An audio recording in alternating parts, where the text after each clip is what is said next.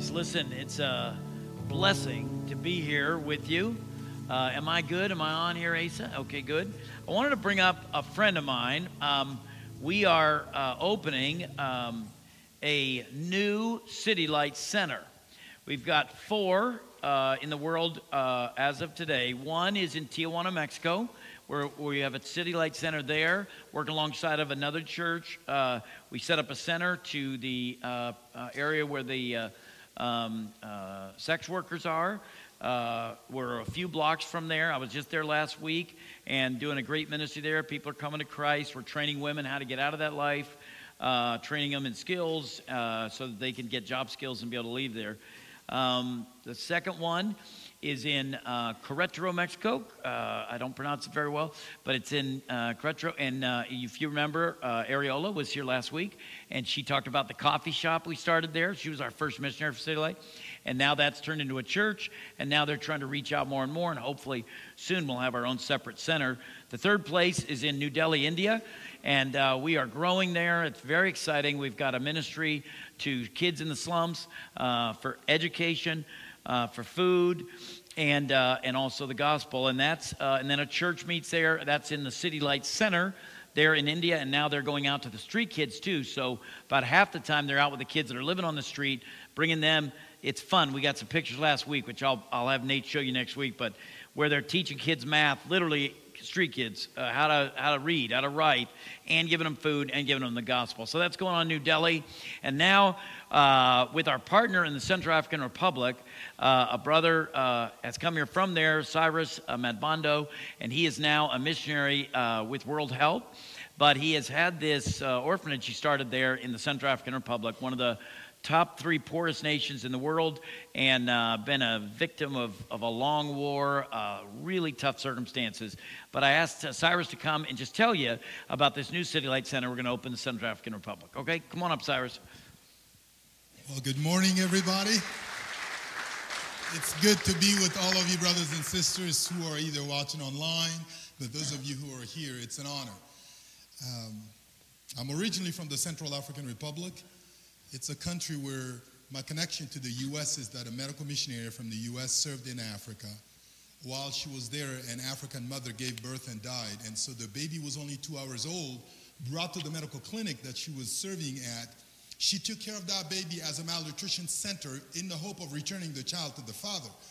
But she became attached to that baby and asked permission of the father who was still alive at the time and said, Look, this is unusual. You brought this kid as a patient, and I've taken care of her, but I've become attached to her. So, with your permission, can I adopt her? And the father said, You became a mother to my child when my wife died. I'll be honored. But we'd like to have her keep in touch with her four older siblings who are still alive. They were asking about what has become of their baby sister, the one that mama delivered and then passed away. That's my wife, Julie, that I've married, is this orphan cared by a Christ follower, May Allen, in Central Africa. My wife and I have been married by God's grace for 34 years. We have three children the oldest, Becky, middle child, Michael, youngest is Irene. We moved to Virginia in 2008. Two months after my kids came to join me, our youngest daughter asked permission of me to go swim at a friend's house. Moments later, she drowned from a swimming pool accident. Had it not been for the word of God, I would have lost my mind. The truth of the matter, brothers and sisters, is I'm not the first nor will I be the last father to outlive my children. Job was a man who one day he was no crook, minding his business.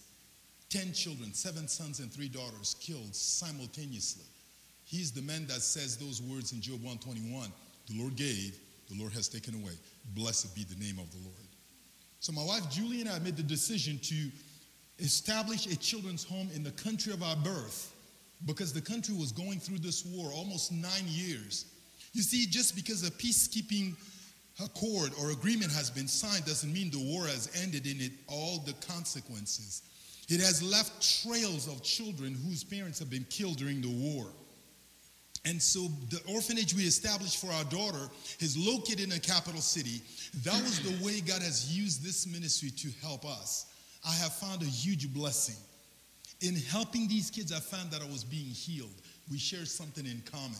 Kid, you didn't sign up for your parents to die, but you're in this mess. But God is going to use us with the support of our brothers and sisters to make sure you have access to education because God said He is the father to the fatherless, husband to the widows, and He uses us. That's why we say we're the hands and feet of Jesus. But because of this reality, we have a lot of children in Central African Republic who are living in deplorable condition. This is what the, this children's home in the capital city looks like. Irene's Home of Hope. And we'll show you a couple of pictures here. This is, if you were on the outside, that's what you will look at in the compound. And another picture is showing how the children that God is using for us to bless who are being cared for. They have education, they have a house mother, and they're taught the Word of God. They get, a, they get access to the teachings of the Word of God. We have a chaplain who's also the manager for the whole compound. And that's what happened when these kids are in that facility. But we're also keenly aware that outside of this little oasis, that countless children are street children. And you're going to see a couple of pictures. So these are the ones that God is using to bless in Irene's Home of Hope. And we're grateful for that. But as I said, outside of that compound, there are children whose parents have been killed during this war. The African cultural practices that, God forbid, I get hit by a bus, my brothers and sisters will automatically absorb my children. They'll take care of those kids. You don't even need to put it in a living will. But the problem, though, is just because the cultural practice said that you can absorb those kids doesn't mean those relatives will have the resources to care for those kids. So now they have to scavenge trash can, be treated as mule to carry firewood or water, just to be able to have a roof over themselves. And I was made aware of this. So the decision was should it be possible to extend that facility to bless these kids that you see? If we go to the next picture, Here's a girl, 10 years old. Her name is Grace. They took this picture at 4 a.m. and they sent it to me. They said, you see this girl? She's 10 years old. It's same age as my daughter Irene, the one that died.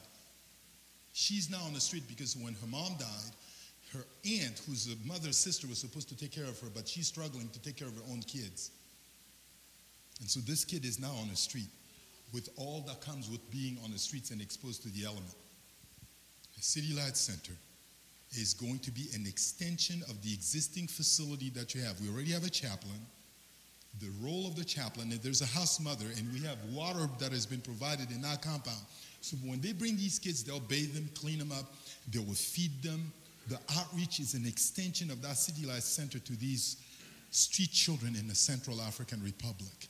Food, the Word of God, which is so important because they've been so traumatized with what has happened to them.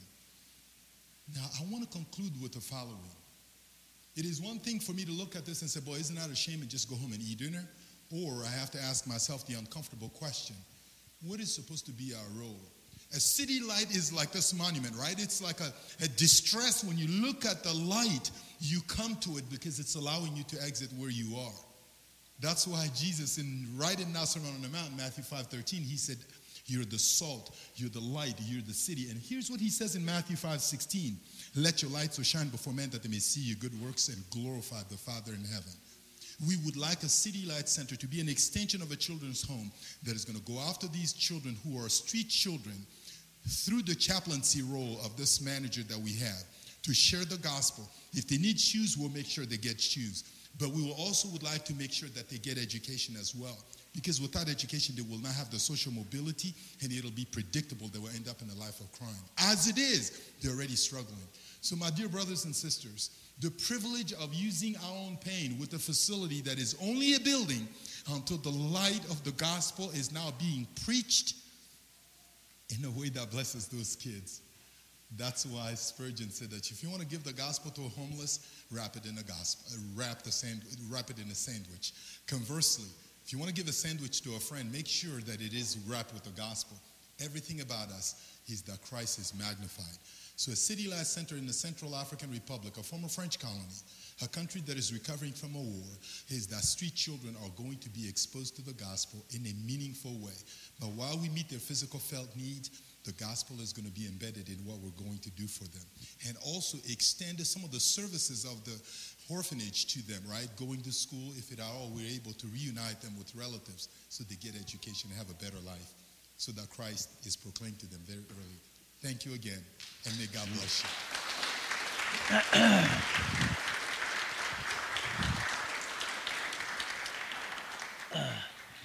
if you're if you're ever a preacher, don't follow that guy. Okay, just so you know, this is not a good idea. I told uh, Nate last night I don't want to have Cyrus come.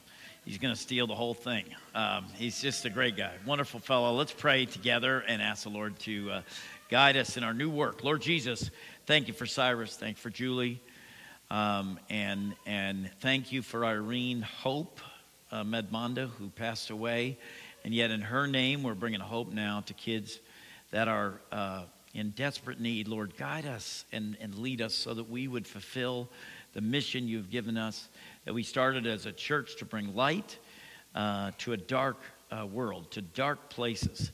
And I pray, Lord Jesus, in the Central African Republic City Light, uh, the light will go on so that they see the light of the world and they find hope in you, Lord Jesus, just like Irene did. So we thank you, Lord. We pray that you'd guide us as we uh, talk together, as we open your word. In Jesus' name, amen. Well, uh, most of you know that I used to be a policeman in Washington, D.C., uh, and I spent uh, most of my years working narcotics. Now, we had a uh, um, undercover purchase that I was the sergeant in this one one of my other guys that was working with me was going to buy some PCP from some criminals uh, down at 17th and Benning Road down at Hechinger Mall. And uh, we were uh, in the cover team. I was the sergeant, so I was supervising the, the uh, arrests and everything. And we had the guys set up on one side of the parking lot. I'm there, but there was a Safeway right there. Now, uh, I know that drug dealers are always late, so I figured I had plenty of time. So I told the guys, hey, look, I'm going to go into Safeway because they have these great honey roasted peanuts. And I knew I was going to be sitting there. I really like their honey roasted peanuts. Uh, encourage you to try them. And so I went in and I figured I'd get my peanuts. And I'm standing in line, uh, waiting in line. I'm two from paying for my peanuts so I can go out. And one of the guys comes running in uh, the Safeway screaming, Sarge, you got to come. I said, just a second, the peanuts, I, am almost there. He's, no, no, no, you got to come now. So I leave my peanuts, I take off. We go in the car, and turn out what had happened was during the deal, while I was inside, the bad guy had shown up, but he had decided to rob our officer. And so instead, they're wrestling over a gun, and one of the, uh, he also had another carload of guys with guns, and they took off. So by the time I walk outside, we've got uh, gun battle. We got guys wrestling. We got another carload of bad guys being chased by the other officers. And so I get in the car, and uh, the guys start telling me. So we take off. So we take off running. We're going to follow these guys in the car. We get up there, and by this point, they had wrecked their car. The bad guys had wrecked their car, climbed out, still armed. Our guys had valiantly uh, caught them, courageous. They got everybody locked up, everything calm, everything stable. The lieutenant arrives on the scene. I'm the sergeant. He's the lieutenant. He arrives on the scene. He looks at everything. He asks questions, finds out, man, everything worked out great. He walks up to me and he said, Sergeant, this is what good leadership is. yeah, okay. Yeah, well, of course, being the high, uh, high uh, uh, character person that I am, I said, thanks, thanks, Lieutenant. Uh, listen, I got a reward for something I didn't even do. I got a reward for something I didn't. In this world, isn't there a ton of that? The guys who deserve the reward were the guys who were in this thing who weren't buying peanuts. In the same way, uh, in this life, when we see reward, we see it going to all the wrong people. And often we think that those of us who are seeking the Lord and really after Him don't get to experience His reward at all. I wanted to bring you to Hebrews 11. We're in the middle of this series on faith. And I want you to see that even when you can't see it, God is a rewarder of those who diligently seek him. In Hebrews chapter 11, verses 5 and 6, we learn about Enoch. And at the very end of this little few lines about Enoch, we get these words that God, that anyone who comes to God must believe that he exists and that he is a rewarder of those who diligently seek him. Now, if we break this down, I want you to see this very simply. Number one, he must believe that he exists, clearly, right? Now, I know that that sounds like a big step, but the truth is only 3 to 4% worldwide are atheists. So, in other words, 96% of humanity knows and believes there is some kind of God. They might believe a different one than you do, they might believe in all different definitions, but the point is, knowing that there's a God who exists is not the biggest thing. Matter of fact, it won't save you and it won't get your reward. Because he says here that he exists. Now, the problem with just believing He exists is we can create our own version of God. We've all been guilty of it, even in our Christian walk, we do. But certainly, as we hear from others what they interact or how they receive God, how they think of God, sometimes they think He's like a grandfather happy, kind, uh, and that he doesn't care about immorality or all the other bad things people do because he's just this kind grandfather that just winks at sin and doesn't isn't bothered by anything. Another version of God that that people believe in is a God who is watching everything but is powerless to step in. He can't really solve the problems of the world, but he is he is watching over everything uh, the third one that I think Christians can really fall into is uh, we picture God as a mean or an angry God, a little bit disgusted with humanity, and disgusted with those of us who even know the Word of God and yet don't live it the way we'd like, the way He has told us to. So we picture one of these three, but we would miss out on God if we didn't know that He rewards, if we didn't believe that He rewards. I'll give you an example. My wife is a great great Grammy. She's not a great Grammy, she's a great grandmother. She's a great grandmother, and she's a great grandmother in this sense. She knows what kids want, and so we have 12 of these uh, criminals uh, we call grandchildren, and they're running around everywhere. And every time they come to her, she has this great snack bag. And this snack bag gets pulled out in the car. Man, when she goes to pick up uh, Graham, our, our three-year-old, he, he, he likes, uh, he likes uh, apple juice, which he thinks is pickle juice. Don't ask me why, but he thinks it's pickle juice. So he waits for his pickle juice. She has that ready. I mean, she's there. She knows what these kids need, and she is there. To say that you know Grammy and not know that she rewards her grandchildren would say, you must not know Grammy. See, she does sometimes have to spank the little ones. Uh, now and then she has to say, don't do this or don't do that. But that wouldn't understand her fully if you left out how much she rewards these grandchildren she loves. You see where I'm headed, right? If we have this picture of God, that God is only this God who deals with our sin, that He's only a God who warns us about danger and about uh, evil and so on. If we were to see that and say we believe in God, we would say, You don't know God. How could you possibly say you know Jesus Christ and not know that he is kind? That he is one who would reward those who do right? That he is one who rewards them even who try. Listen to this. It, the word in the Greek language really means when he rewards, it means he perpetually, habitually, he rewards. This is an ongoing action of his. And this is critical to your faith. It is critical to your faith. Let me show you just in the Sermon on the Mount how much Jesus talks about this. And you think throughout the scriptures, scripture after scripture after scripture, how he tells us what he rewards us for. I'm afraid that in our years of learning about God because of our sinful hearts, we hear only the warnings of God and we miss out on the rewards of God. But as he gives us warnings, it is for the point of him trying to give us rewards. So here's what I mean Matthew chapter 7. Well, let's go back to Matthew chapter 6. Three times we hear this line written. and, and, and the God who sees what is done in secret will reward openly. He uses the example of giving, uses the example of praying, and he uses the example of fasting. Three different ways that we actually get rewarded for these three things. Now you say, Dale, that is rotten and terrible. You should not be doing those things for reward. And I would tell you, if you do those things, you do them for the reward because we trust in a rewarding God. It is because we're seeing him as he fully is. How about in Matthew 7? He's explaining this principle again, and he's talking about fathers uh, in this world. He talks about earthly fathers. And when he talks about earthly fathers, he says, uh, How many of you, uh, in this same sermon, he says, How many of you, if your uh, son would ask for a fish, you'd give him a stone? well, I wouldn't do that. Uh, all the kids are coming over to my house later today. Would I lay out stones or am I going to get them Happy Meals? Of course, I'm going to get them Happy Meals. I'm going to take care of the kids, right? And you'd say, if you didn't, what kind of rotten father would you be? And then Jesus says this back to him, and he says it to you today. He says, if you then, being evil, know how to give good gifts to your children, you see where he's going? Wouldn't he treat you this? If this, if my wife is a rewarder of little children, why do we think that our Father will not reward us. Remember what Paul said at the very end of his life. This is Paul the Apostle. I mean, he teaches us doctrine, he teaches us about justification, he teaches us about redemption, he teaches us about repentance, he teaches us the gives us a fuller understanding of the gospel. Ma- majestic writer, uh, unbelievable doctrine that we learn from Paul. And yet at the end of his life, he says this. He says, Now I have fought the good fight, I have finished the course.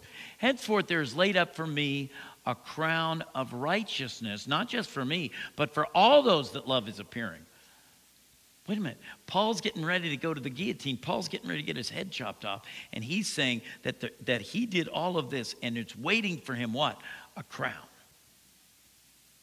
See, this is the way the Bible is written. And by the way, I want you to notice this because I always read that wrong. I've meditated, I've thought on this verse, and I missed out on this. He said, I fought the good fight. He didn't say, I won every battle.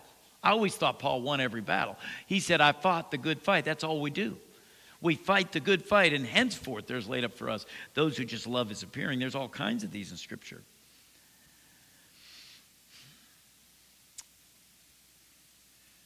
Third thing we see is how do we get this reward? And it's for those who seek him. Now, the scriptures really mean here, and the Hebrew idea is diligently seeking God. Diligently seeking God. Really trying to get God, to want to know God.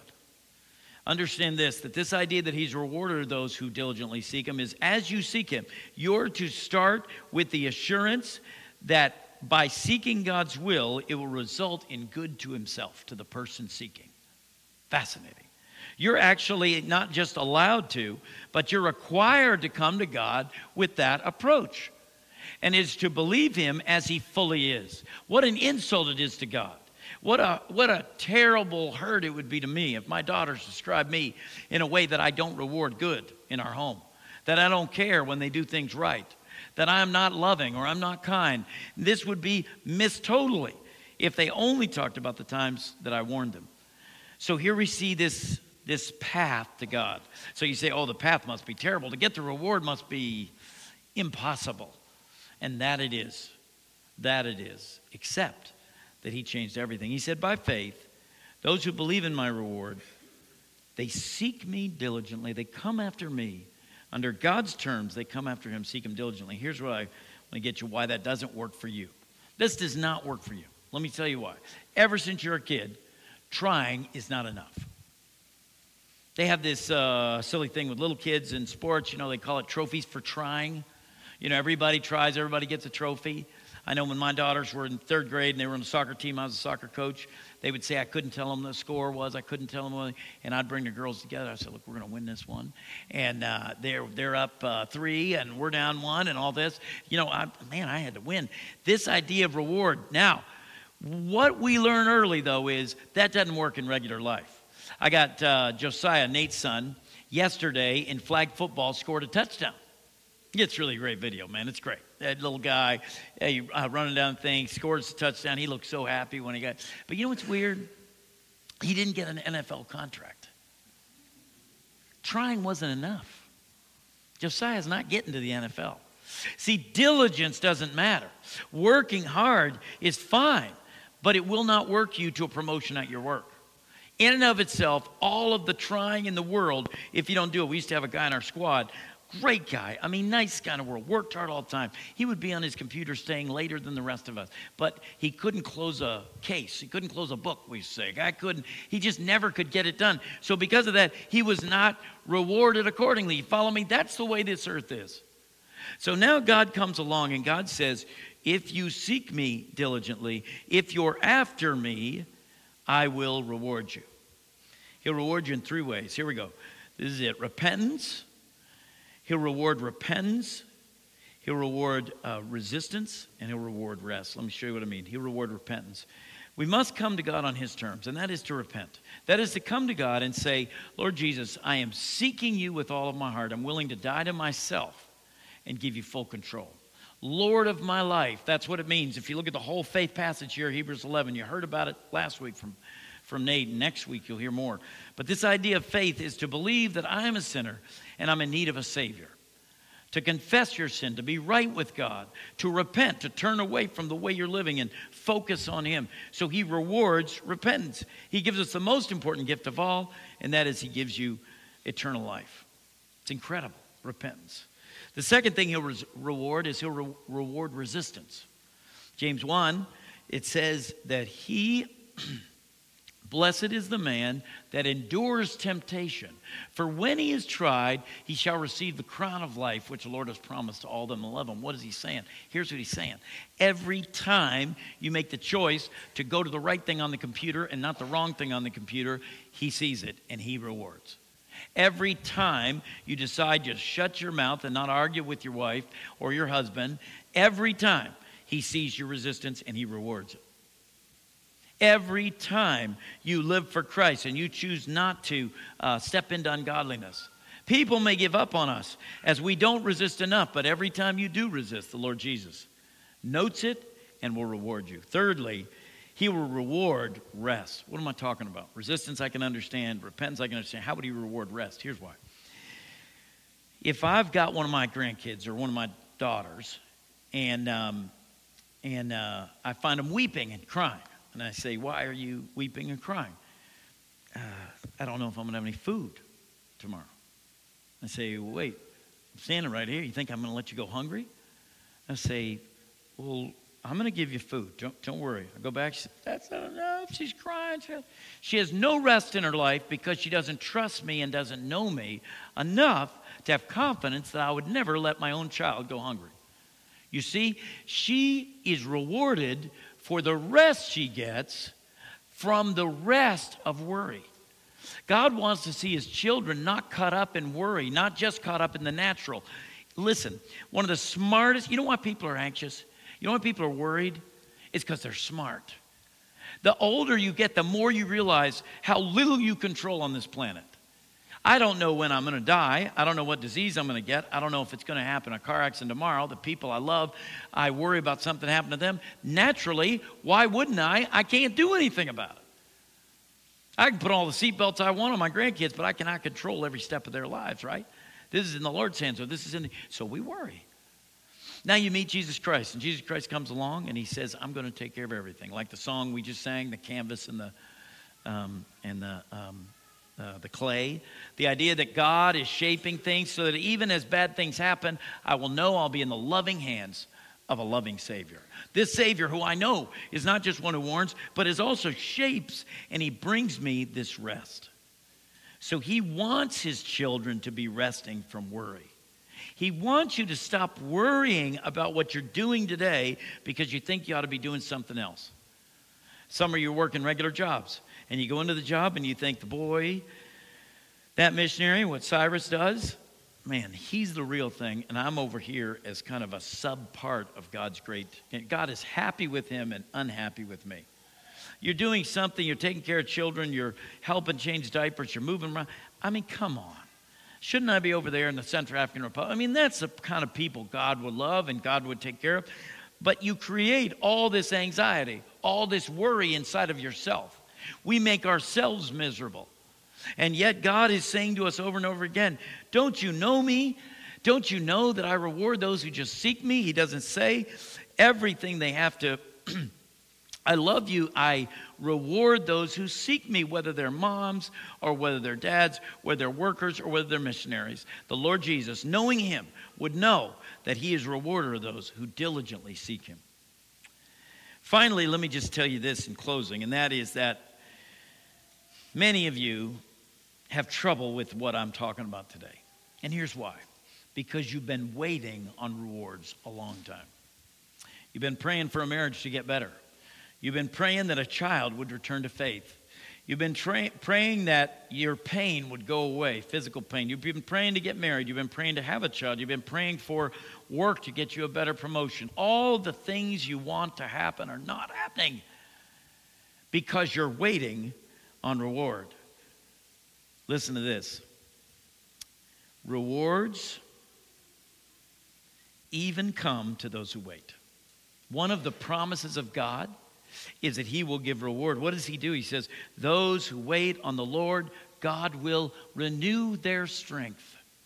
Brothers and sisters, this is exciting. I want you, even in the waiting where we all are, I want you to know that there is good coming, there is reward coming. And even while you wait, you are surrounded by reward. You say, What do you mean? My marriage is still messed up. Let me give you an example. Let's imagine that uh, we have Christmas morning and uh, one of my grandkids wanted to get a certain gift. Now, when he gets there, uh, Christmas morning, there's, there's, things. He's got this one named for him, this one named for him, this one named for him. They set aside, rip it open, all these great things. End of the morning, he says, But that isn't what I really wanted. I really wanted this instead of that. Now, you would say, Son, come on back over here. What about these other four things you got right here? See, every day you're receiving the rewards of God. Every day. 22,000 times a day you breathe. Every breath from God. When you walk outside and there's a sunny day or a rainy day, either one of them are a blessing of God. It is the hand of God. It is the merciful God. What about the reward you feel, the calm you feel when you sing worship? What about the, the reward you feel when you read the scriptures or when you share your faith or when you just live for God at work and you're a godly boss or a godly worker? What about all of the rewards God is giving you all the time? It doesn't mean you don't have to wait for some. I always give it this example. I, I, I uh, have a grandkid who loves like sports cars, fast cars. He's always looking at different ones. And I would, you know, wouldn't it be great that I could give this kid a car? But not now. I mean, instead of me being a hero, you would say, I'm the worst grandfather ever if you saw me throw him keys to a Camaro now. So you can't give a 10 year old a Camaro. Brothers and sisters, we're 10 years old, wanting the rewards of a 16 year old. That's where we sit a long time in six years. He's got to wait before he can drive that car. Brothers and sisters, that's what it is, man. You're in a waiting game, and during this wait, you're still going to reap rewards. And during this wait, even if it doesn't happen until heaven, during this wait, He'll be renewing your strength as you wait. The last thing I'll close with is Revelation 22, verse 12. I want you to get this, and I want it to encourage you, remind you, and hear what Jesus says when He says He's coming. He says, Look, I'm coming soon. And what does He say? My reward is with me. Let's pray. Jesus, we are so excited when we think of the fact that even though we don't deserve it, even though we are not living every way we'd like, we are still failing, we are still dropping the ball, we're still sinning. I am. I'm certainly not worthy to be preaching a sermon or standing in a church at all but by your grace and but by your reward. Already, Lord, I've received so much. Already I've received what I've learned here today. This is all your grace. This is reward after reward after reward. Lord, thank you for that. But I pray for brothers and sisters here who are still waiting. They're waiting on you to reward their prayer. They're waiting on you to reward their godly conduct. They're waiting on you to reward their parenting that they did. Even though they know it's fallible, they tried everything they could. Lord, there's many waiting on reward. A young person who is saying, I'm going to wait till marriage, I'm going to wait for the right person, but they haven't come yet. Lord Jesus, I pray right now that you will renew the strength of the parent. You renew the strength of the waiting spouse. You renew the strength of those that are struggling as they look forward to the reward that will eventually come through your gracious miraculous hand. You will take care of it for them. You will bring them to salvation. You will change their lives. They will be in eternity with you. Knowing, Lord, that they can trust you with the lost son or daughter, that they can trust you with the lost spouse, they can trust you with the difficult marriage, knowing that along the way you will renew their strength. Why don't you just take a second and just bring those things before the Lord that you're waiting on?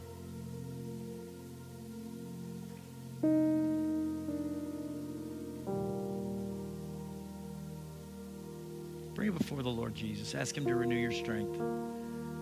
I can't speak to every answer of every prayer. I don't know what He's going to do. I don't know how He works. I don't understand all that. All I know is He'll reward those who diligently seek Him. If you're seeking Him, you're going to know Him. You're going to be in heaven with Him.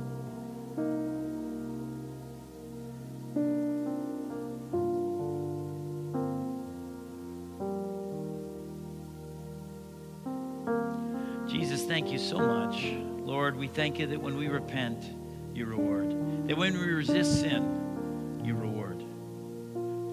rest in you, you reward us with your peace. In Jesus' name we pray.